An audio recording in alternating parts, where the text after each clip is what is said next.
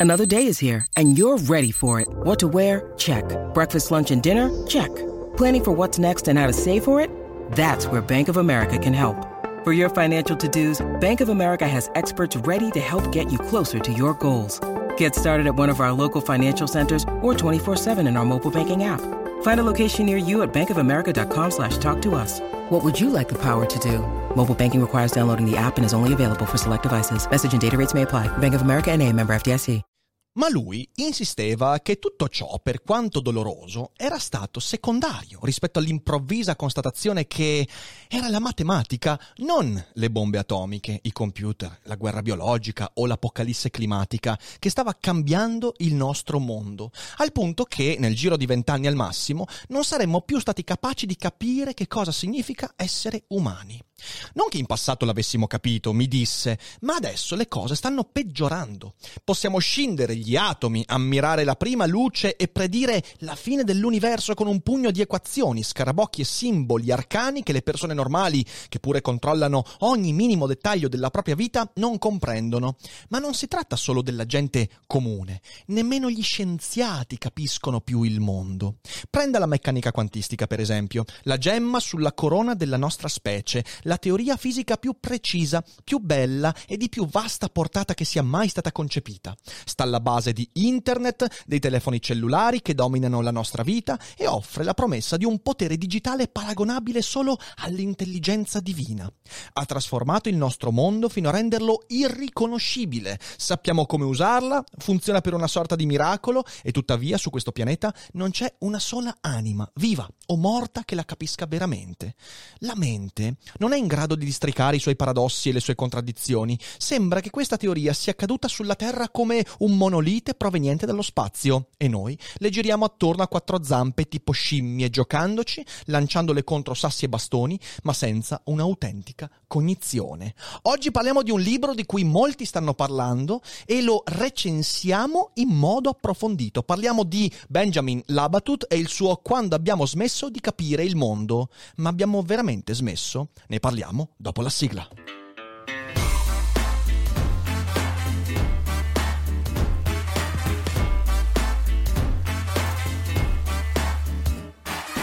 Sei su Daily Cogito, il podcast di Rick Dufer. E chi non lo ascolta è cibo per gli zombie.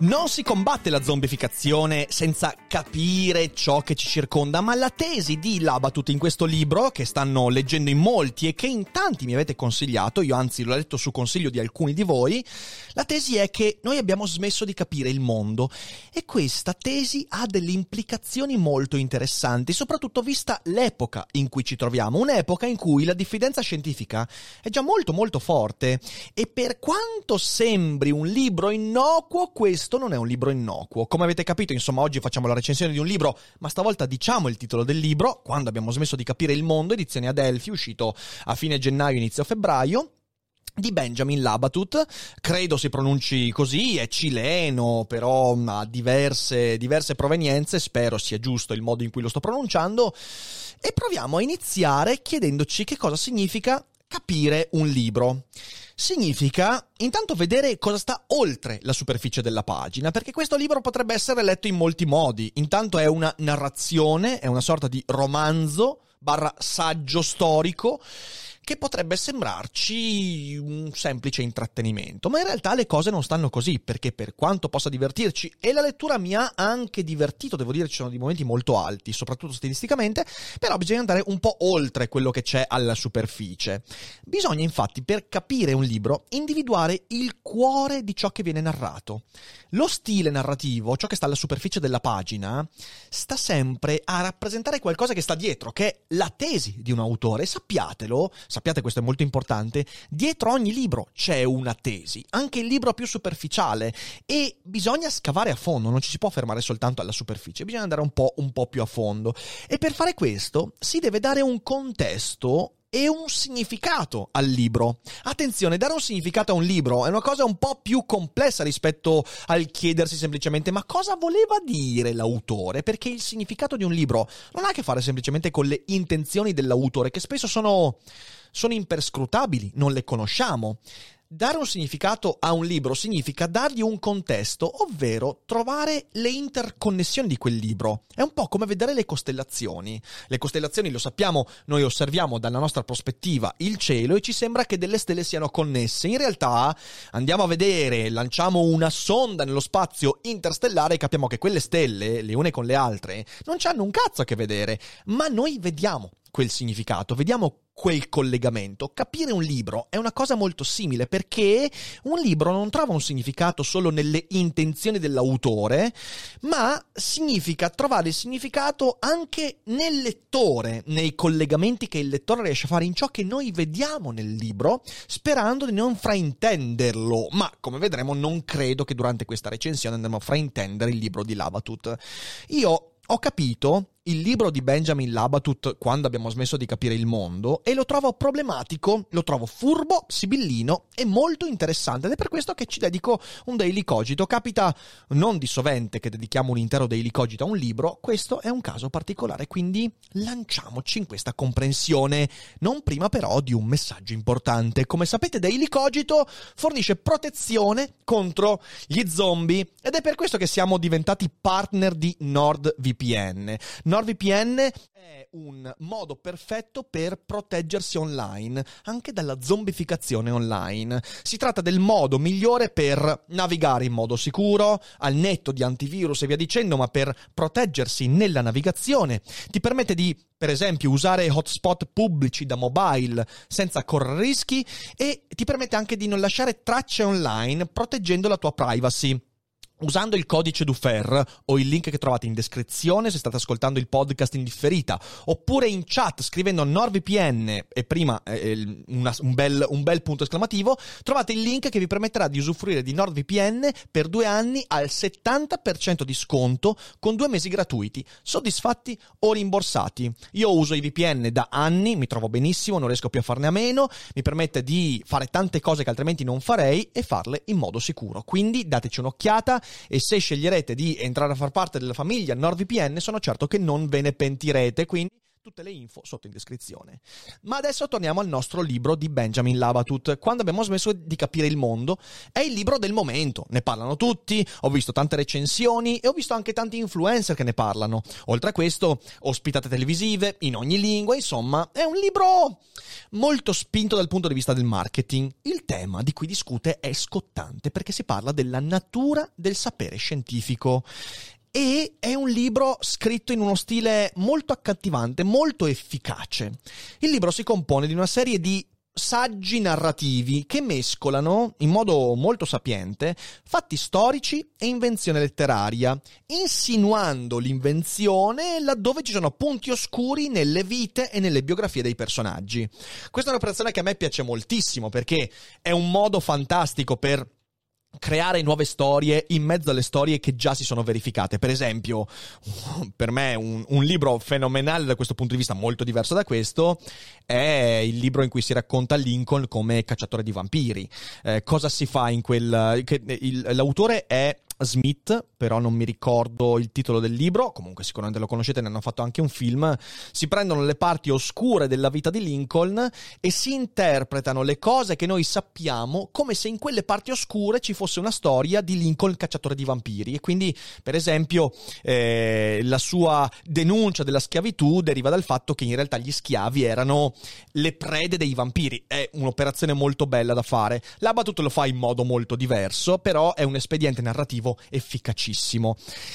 Tra le documentate scoperte di Schrödinger, per esempio, noi troviamo in questo libro la sua morbosa ossessione per una ragazza giovanissima e brillante.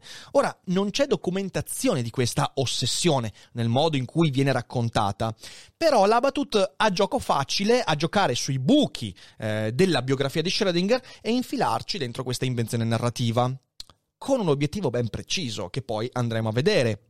Oppure, nei meandri biografici di Heisenberg si raccontano le sue notti insonni, i suoi deliri notturni, che nessuno ha potuto documentare, ma di cui Labatut inventa eh, e inserisce queste invenzioni all'interno di questa storia per darle corpo, per dare realtà a questo personaggio.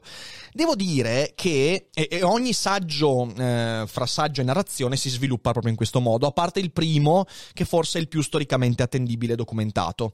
E c'è un equilibrio efficace che tiene in modo anche affascinante, ma che rende troppo spesso patetica la lettura. Attenzione, patetica nel senso reale del termine, non offensivamente, nel senso che c'è un pathos esagerato, soprattutto nel saggio centrale che dà titolo al libro, cioè quando abbiamo smesso di capire il mondo, in cui si racconta la diatriba fra Heisenberg e Schrödinger nell'interpretazione della fisica quantistica, eh, lì ci sono questi elementi molto emotivi, molto morbosi, che rendono patetica la lettura, nel senso che inseriscono un'emotività spesso esagerata, si parla delle perversioni sessuali dell'uno, delle ossessioni mm, sempre sessuali dell'altro, dei sogni erotici, tutte cose che a volte rendono un po' cruda anche la comprensione di quello che poi sta intorno a questa narrazione.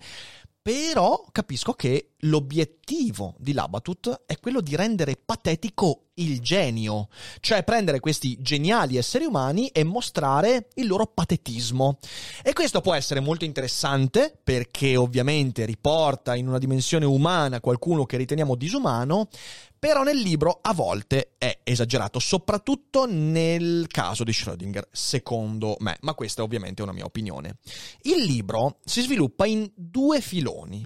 Il primo la natura di farmacon della scienza, cioè la scienza come farmacon, ovvero al tempo stesso farmaco, cura, trattamento, soluzione e veleno. E questo è un punto che adesso andremo a sviluppare. E in secondo luogo, il paradossale allontanamento dalla comprensione del mondo, non tanto da parte dell'umanità sui generis, ma dei geni di cui parla il libro stesso. E questi sono i due filoni che vorrei sviluppare insieme a voi per contestualizzare questo libro. Ovviamente non farò nessuno spoiler, eh, al, netto del fatto che queste sono storie realmente avvenute, quindi cosa si può spoilerare. Mm, cercherò di stare sul vago e di non darvi modo di non leggere questo libro. Quindi leggetelo il libro, ma quello che dirò spero che sia un buon metodo di interpretazione del libro, perché questo è un libro che va, secondo me, interpretato. Primo filone. La scienza è al tempo stesso cura e veleno. Ci viene in mente una citazione molto famosa, cioè grazie al cazzo, perché effettivamente questo lo si sa fin dall'inizio dell'umanità, però, però vorrei andare a leggervi una citazione prima di tutto e andiamo a leggere questo che è nel primo saggio che si intitola Blu di Prussia e dice così. Dopo l'armistizio del 1918, le forze dell'intesa dichiararono Fritz Haber criminale di guerra, nonostante anch'esse avessero utilizzato i gas tossici con lo stesso fervore degli imperi centrali. Haber fuggì dalla Germania e si rifugiò in Svizzera, dove gli giunse la notizia della vittoria del premio Nobel per la chimica per una scoperta che aveva fatto pochi mesi prima della guerra e che nei decenni seguenti avrebbe cambiato il destino della specie umana. Nel 1907 Haber fu il primo a estrarre azoto, la sostanza nutritiva di cui le piante hanno più bisogno per crescere, direttamente dall'aria. In questo modo risolse da un giorno all'altro il problema della scarsità di fertilizzanti che all'inizio del XX secolo rischiava di provocare una carestia globale come non si era mai vista.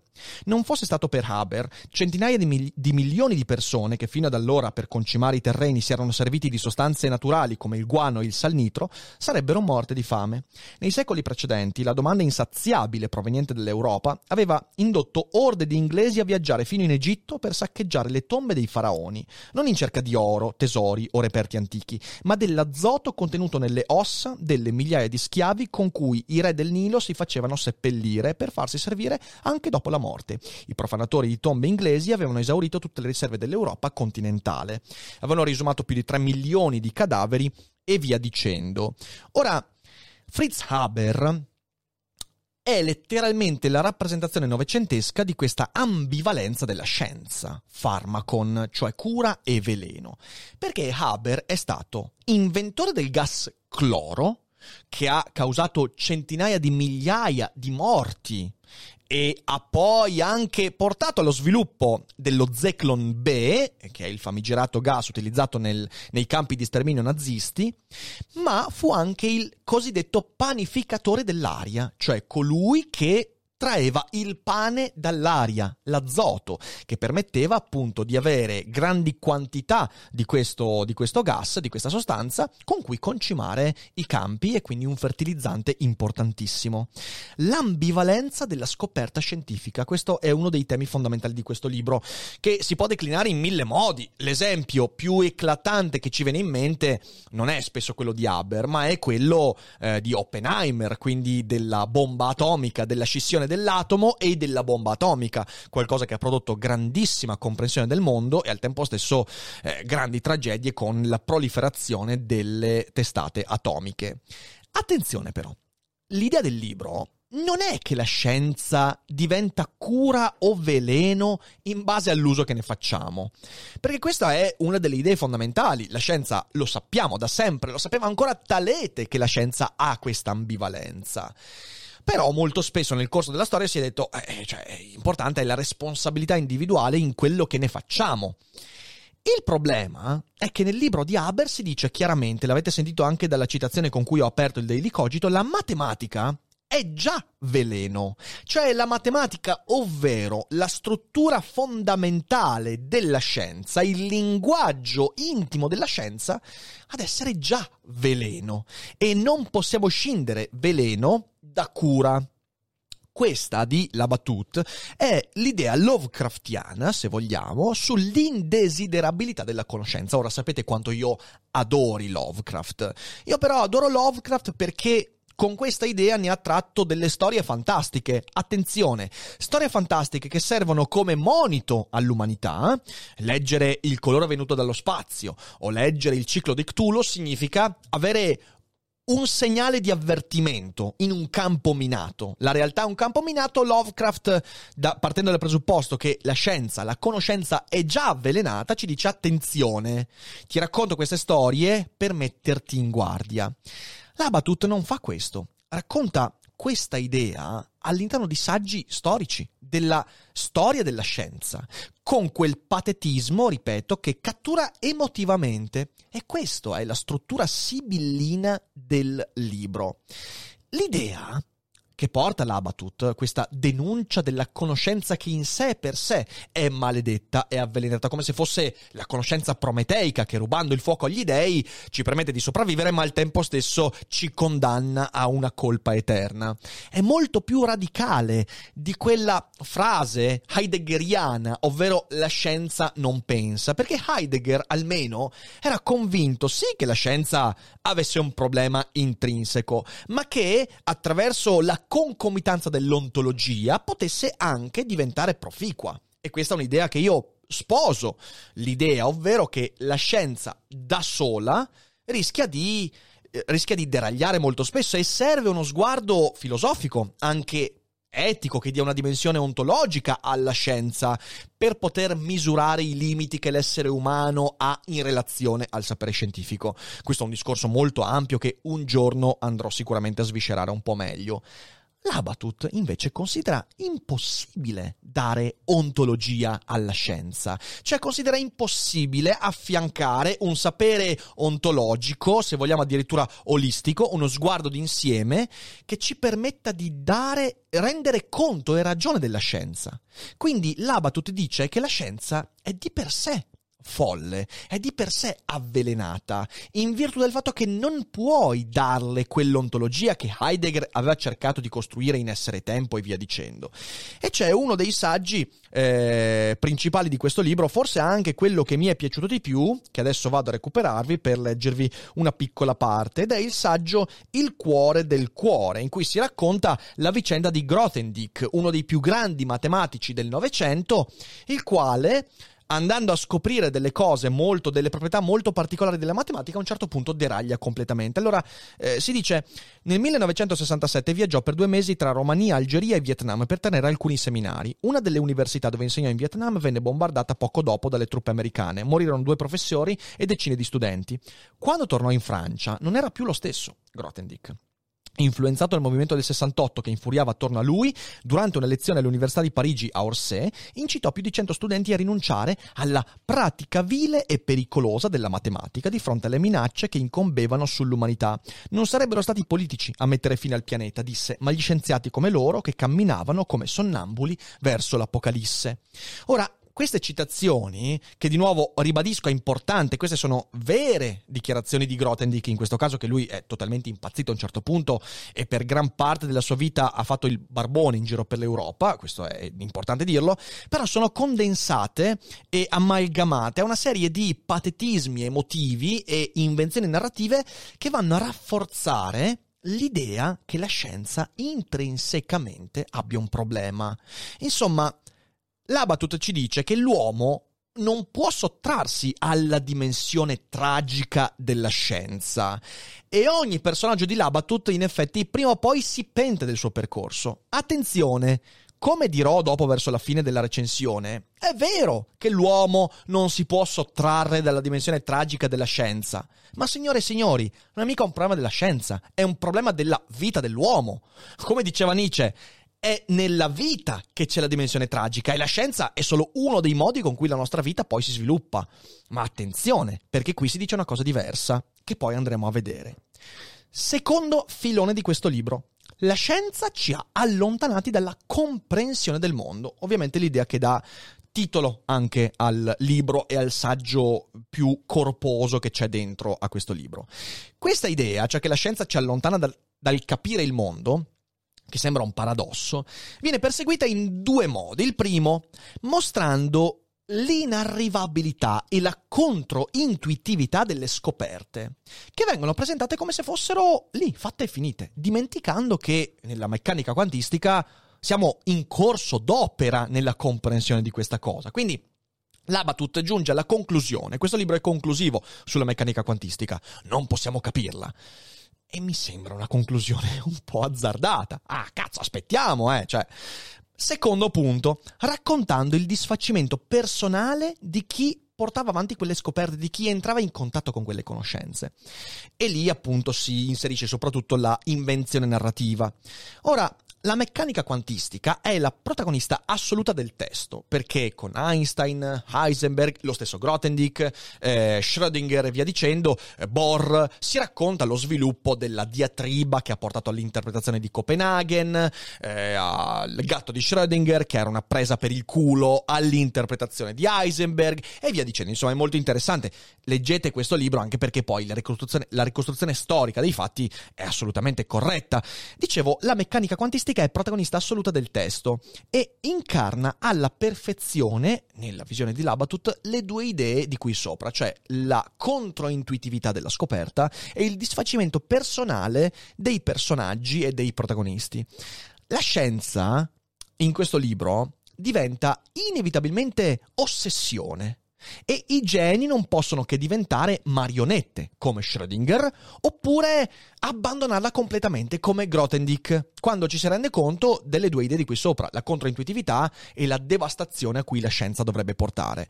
E qui voglio dire una cosa importante. Questo libro è figlio di una miopia devastante che ci porta a considerare la scienza come una serie di intuizioni geniali di uomini slegati tra di loro. Signore e signori, è una visione adolescenziale della scienza, completamente avulsa dalla realtà. Perché se è vero che noi nella ricostruzione della scienza ci ricordiamo del Schrödinger, del Heisenberg, dell'Einstein, è altrettanto vero che la stragrande maggioranza delle persone che contribuiscono più o meno tacitamente a quelle scoperte, uno, non sono ossessionati, non sono pazzi, completi, geni sregolati, come ci piace pensare a Van Gogh o a Baudelaire. No, cazzo, non è così. Ci sono quelli che sono così e sicuramente Heisenberg, Schrödinger hanno avuto i loro momenti. Attenzione, c'è un motivo per cui non c'è un capitolo dedicato precipuamente ad Einstein, perché Einstein in realtà è stato il genio non sregolato, che certo si è incazzato in alcuni momenti, ma non era certo quello, ma vabbè, mm, mettiamola da parte. L'idea di restituire l'immagine del genio scientifico come un pazzo ossessionato che abbandona, se ne va, un massimalista delle sue teorie, che o le accetta diventando una marionetta come Schrödinger oppure le abbandona rifiutandole come Grothendieck è un'idea molto molto miope. La scienza non è questo, la scienza è un progetto collettivo in cui la stragrande maggioranza delle persone, lo ribadisco, è importante, che contribuisce ad arrivare poi alle grandi intuizioni, è fatto di gente normale, gente normale che non ha questi eccessi devastanti e ovviamente uno può dirmi sì, ma è ovvio che lui va a raccontare quelle parti più eclatanti, sì, ma il modo patetico con cui ne parla porta a una miopia e un lettore che magari non abbia altre letture, che non abbia approfondito queste cose, si convince che la scienza è quella roba lì. Oh mio Dio, una sequela di idee bislacche che trovano per colpo di culo la loro prova sperimentale e che portano l'umanità a deragliare. No, no, semplicemente no, non è così.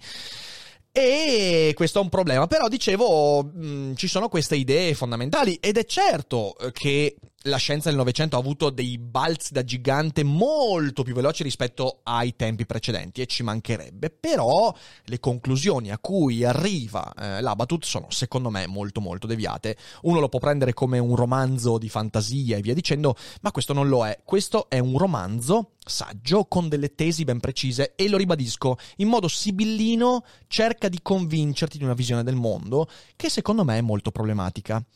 Insomma, come dicevo all'inizio, capire questo libro significa andare oltre la patina di superficialità che ho trovato nelle recensioni e nelle interviste, eh, perché mh, non ho letto analisi approfondite di quello che sta alla base. E quindi mi sono sentito di farle, dire attenzione, questo libro ha questi aspetti, se lo leggi sappi che questo è un libro che rischia di convincerti di cose che in realtà non sono reali. Poi, anche qui, voglio dire una cosa importante. Eh, consiglio la lettura di questo libro perché è un bel libro. Sto recensendo e stroncando filosoficamente un bel libro. Non sto sconsigliando di leggerlo, è proprio un bel libro da leggere. Però attenzione, proprio perché un libro non è un'isola e va connesso a una serie di altre letture che ti dimostrano che alcune delle tesi qui dentro sono molto fantasiose e a volte fantasiose sono le tesi che si vorrebbe far passare come reali. Non è così. Eh, è un libro quindi dalla tesi molto forte, perfettamente delineata nell'ultimo capitolo il capitolo Il giardiniere, scusatemi com'è che si intitola, eh, Il giardiniere, movo dico, eh, Il giardiniere notturno, ok? E c'è questo narratore il quale porta avanti, come avete sentito nella eh, citazione iniziale, porta avanti la tesi secondo cui sarebbe meglio tornare a fare il giardiniere che il matematico. Perché? Perché la conoscenza è andata troppo in là, perché non ci possiamo permettere di non capire il mondo e perché le conseguenze di, questa, di queste scoperte sono terrificanti. Eh, capite bene, è una tesi forte che valica il semplice apparente obiettivo di intrattenimento del libro. Una nota positiva di questo libro è che la dimensione tragica dell'esistenza umana non si ferma di fronte alla scienza. Possiamo leggerlo così ciò che sta all'interno della grande epica omerica di Dante, quindi questa dimensione tragica così ben raccontata da Kierkegaard e Nietzsche, è anche dentro alla scienza e non c'è alcun dubbio. Oppure un'altra nota positiva, beh, eh, l'idea che la parte irrazionale della scienza eh, è una cosa che esiste di cui deve, si deve essere consapevoli. Mi viene in mente il bellissimo libro eh, Contro il metodo di Paul Feyerabend, eh, in cui lui a un certo punto dice non c'è nulla di male nel pensare che le più grandi scoperte uno scienziato le raggiunge non volendo migliorare l'umanità o se stesso, ma volendo infilarsi nelle mutandine dell'assistente, che è una cosa giustissima. La scienza ha un quid irrazionale che va sempre guardato in faccia. Però attenzione, non è vero che abbiamo smesso di capire il mondo. Non è vero. E questo è contraddetto da ogni dove. E qui è molto furbo l'Abatut perché eh, vuole trarre da una narrazione individuale, cioè dagli sguardi degli individui che sono personaggi di questa narrazione, una conclusione universale. Cioè che, visto che questi erano ossessionati, hanno abbandonato la scienza, vivevano questa, questa dimensione tragica e via dicendo, allora abbiamo smesso di capire il mondo. Non è così. È un non sequitur Tour. Ci siamo solo affacciati alla maggiore complessità del mondo. Se qualcuno volesse dirmi che oggi non capiamo il mondo e ieri lo comprendavamo meglio quando um, i deliri schizoidi erano ascritti agli esorcismi, quando la scienza medica non riusciva a salvarci neanche da una minima eh, infezione, via dicendo, io dico, beh, forse è meglio che smetti di bere e posi la bottiglia. Oggi capiamo il mondo molto di più rispetto a ieri e l'atteggiamento pragmatico del chiederci di fronte a un fenomeno se funziona, invece che chiederci se ha significato e ha senso, è ciò che ci ha permesso di arrivare a internet, a tutte le tecnologie di cui oggi beneficiamo in modo eclatante e ha permesso a così tante persone di beneficiare di un benessere fino a ieri impensabile. Quindi questo credo sia importante. E in un momento pandemico come quello che stiamo vivendo, ricordiamoci che una pandemia come la nostra in un periodo precedente avrebbe fatto dei danni infinitamente maggiori. Quindi, quindi non è vero che abbiamo smesso di capire il mondo. La scienza comporta sempre dei rischi. Lo ribadisco, scienze come Pharmacon era qualcosa che veniva raccontato ancora dai presocratici, quindi ben prima degli acceleratori di particelle. Va bene? L'abbiamo sempre saputo. Ogni pratica porta con sé un rischio, perché ogni volta in cui facciamo un esperimento non sappiamo del tutto quello che avverrà e avverrà tanto un beneficio quanto un danno. È inevitabile. C'è anche un bellissimo racconto di Ted Chang nella sua prima raccolta di racconti, Storia della tua vita, che si intitola L'evoluzione della scienza umana, in cui Chang, eh, sempre usando la fantascienza, immagina un momento in cui le scoperte saranno talmente complesse, talmente vaste, che gli esseri umani rimarranno sempre un passo indietro rispetto agli algoritmi, rispetto alle intelligenze artificiali e tutto ciò che potremo avere noi esseri umani sarà un piccolo resoconto divulgativo rispetto a ciò che esula totalmente dalla nostra capacità di comprensione. È uno scenario futuribile? Sì, secondo me non ci chiama a dire facciamo un passo indietro e non andiamo avanti nell'esplorazione di questo mare nero che è la conoscenza umana, no. È qualcosa che ci spinge, ci spinge a dire aumentiamo gli strumenti con cui ognuno di noi usa la scienza e questo tipo di dati. Questo è ciò che dobbiamo sentire dentro di noi, è l'unica cosa che ci sottrarrà dalla tragedia della vita umana. Quindi questo è un libro, secondo me, che sarà di grande consolazione a coloro che pensano che la scienza sia disumana e che sia preferibile fare un passo indietro. Nell'ultimo saggio viene detto in modo eclatante, il giardiniere notturno. Io sono tornato a fare il giardiniere perché la matematica era troppo. È un libro di grande consolazione per chi crede che la scienza sia disumana e che dovremmo rientrare entro limiti umani designati da che cosa? Dalla religione? Forse è quello che si vuole. Ecco, mh, mm, se siete convinti che l'esplorazione di sé non sia anche un'esplorazione del mondo, cioè siete convinti che quando esploriamo il mondo non stiamo anche usando quell'esplorazione per capire qualcosa di noi stessi, questo è un libro che vi convincerà. Se siete convinti che sia possibile eliminare dalla vita la dimensione tragica, eliminando la scienza, questo è un libro che potrebbe convincervi. A tutti gli altri, siate scettici. Leggete questo libro, divertitevi, è un libro, ribadisco, che vale la pena di essere letto, lo trovate sotto in descrizione e adesso lo condividiamo anche in chat su Twitch. Però siate scettici, guardate e leggete questo libro con scetticismo. Spero di aver messo in piedi un paio di ragionamenti che vi aiuteranno a dare contesto a questo libro, che senza contesto rischia di essere molto persuasivo in modo, secondo me, deleterio. E direi che è tutto, è stata una recensione lunga, ma ne valeva la pena e spero come sempre di essere stato utile.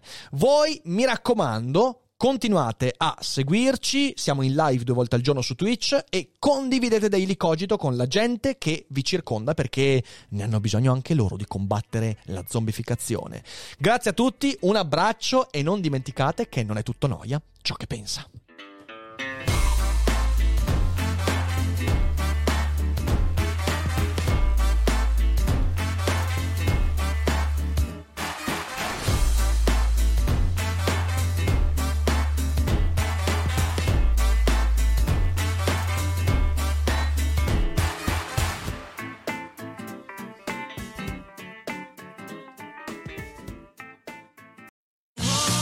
Da ogni euro lo smartphone Google Pixel 8 128 GB con Google AI per realizzare foto e video indimenticabili è tuo a 549 euro perché ogni euro batte forte sempre.